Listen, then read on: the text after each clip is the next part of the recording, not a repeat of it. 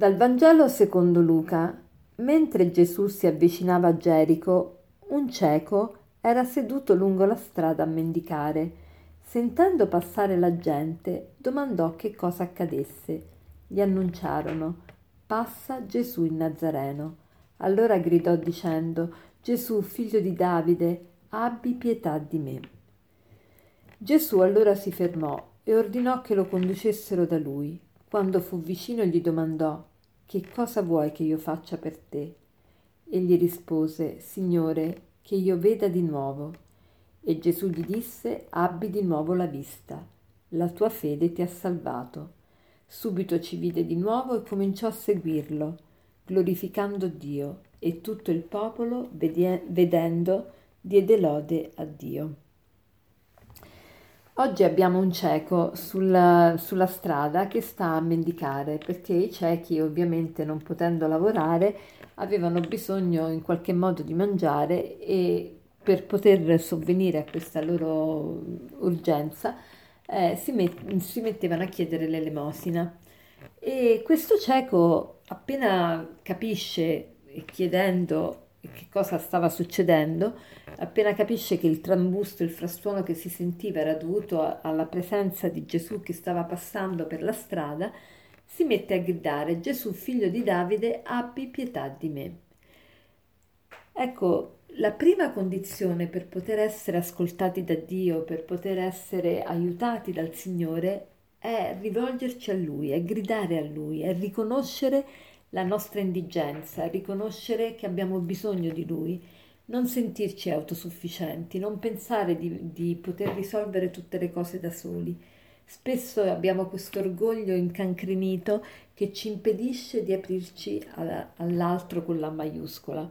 Allora oggi la, la liturgia della parola ci vuole invitare a essere umili, a riconoscere sì il nostro valore ma anche il nostro bisogno di Dio e a riconoscere il nostro valore. Perché a riconoscere il nostro valore? Perché altrimenti siamo ciechi e altrimenti anche noi mendichiamo.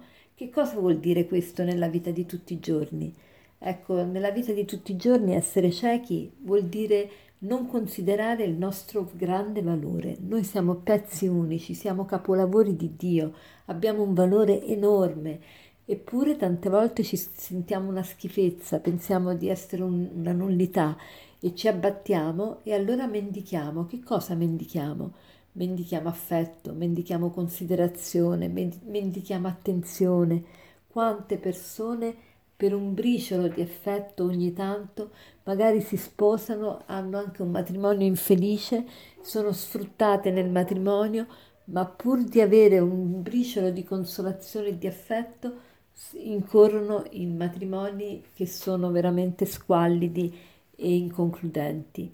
Allora oggi il Signore ci vuole liberare da tutto questo, anche a te, anche a me, il Signore sta chiedendo tu che cosa vuoi che io faccia per te?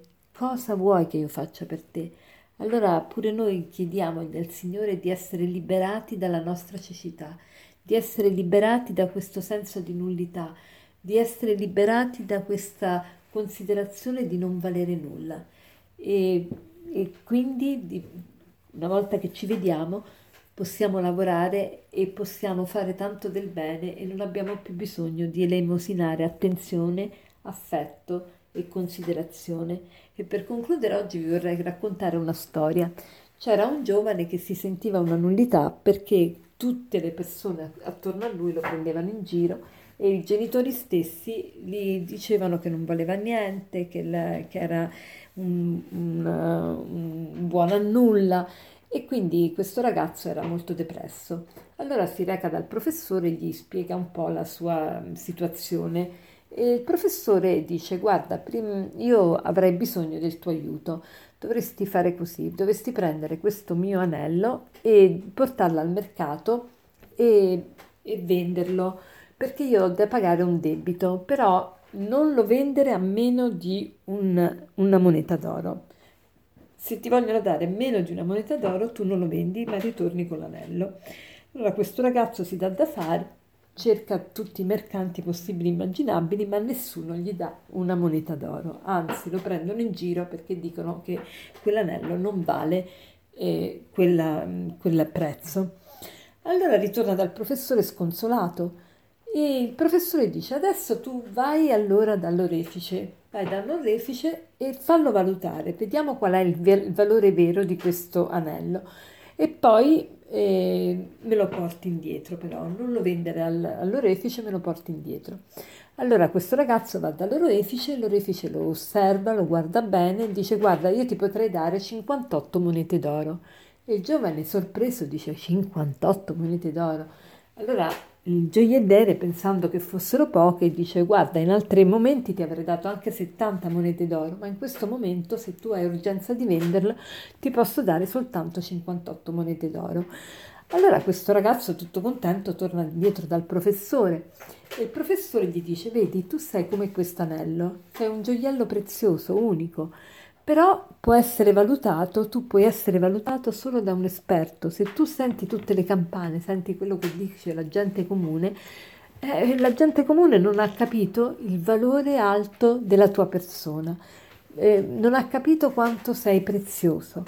Ma lo specialista, che in questo caso è il Signore, il grande gioielliere, lui sa qual è il tuo vero valore, perché Perciò non, non, ti far condizionare da quello che dicono gli inesperti e pensa sempre al tuo grande valore.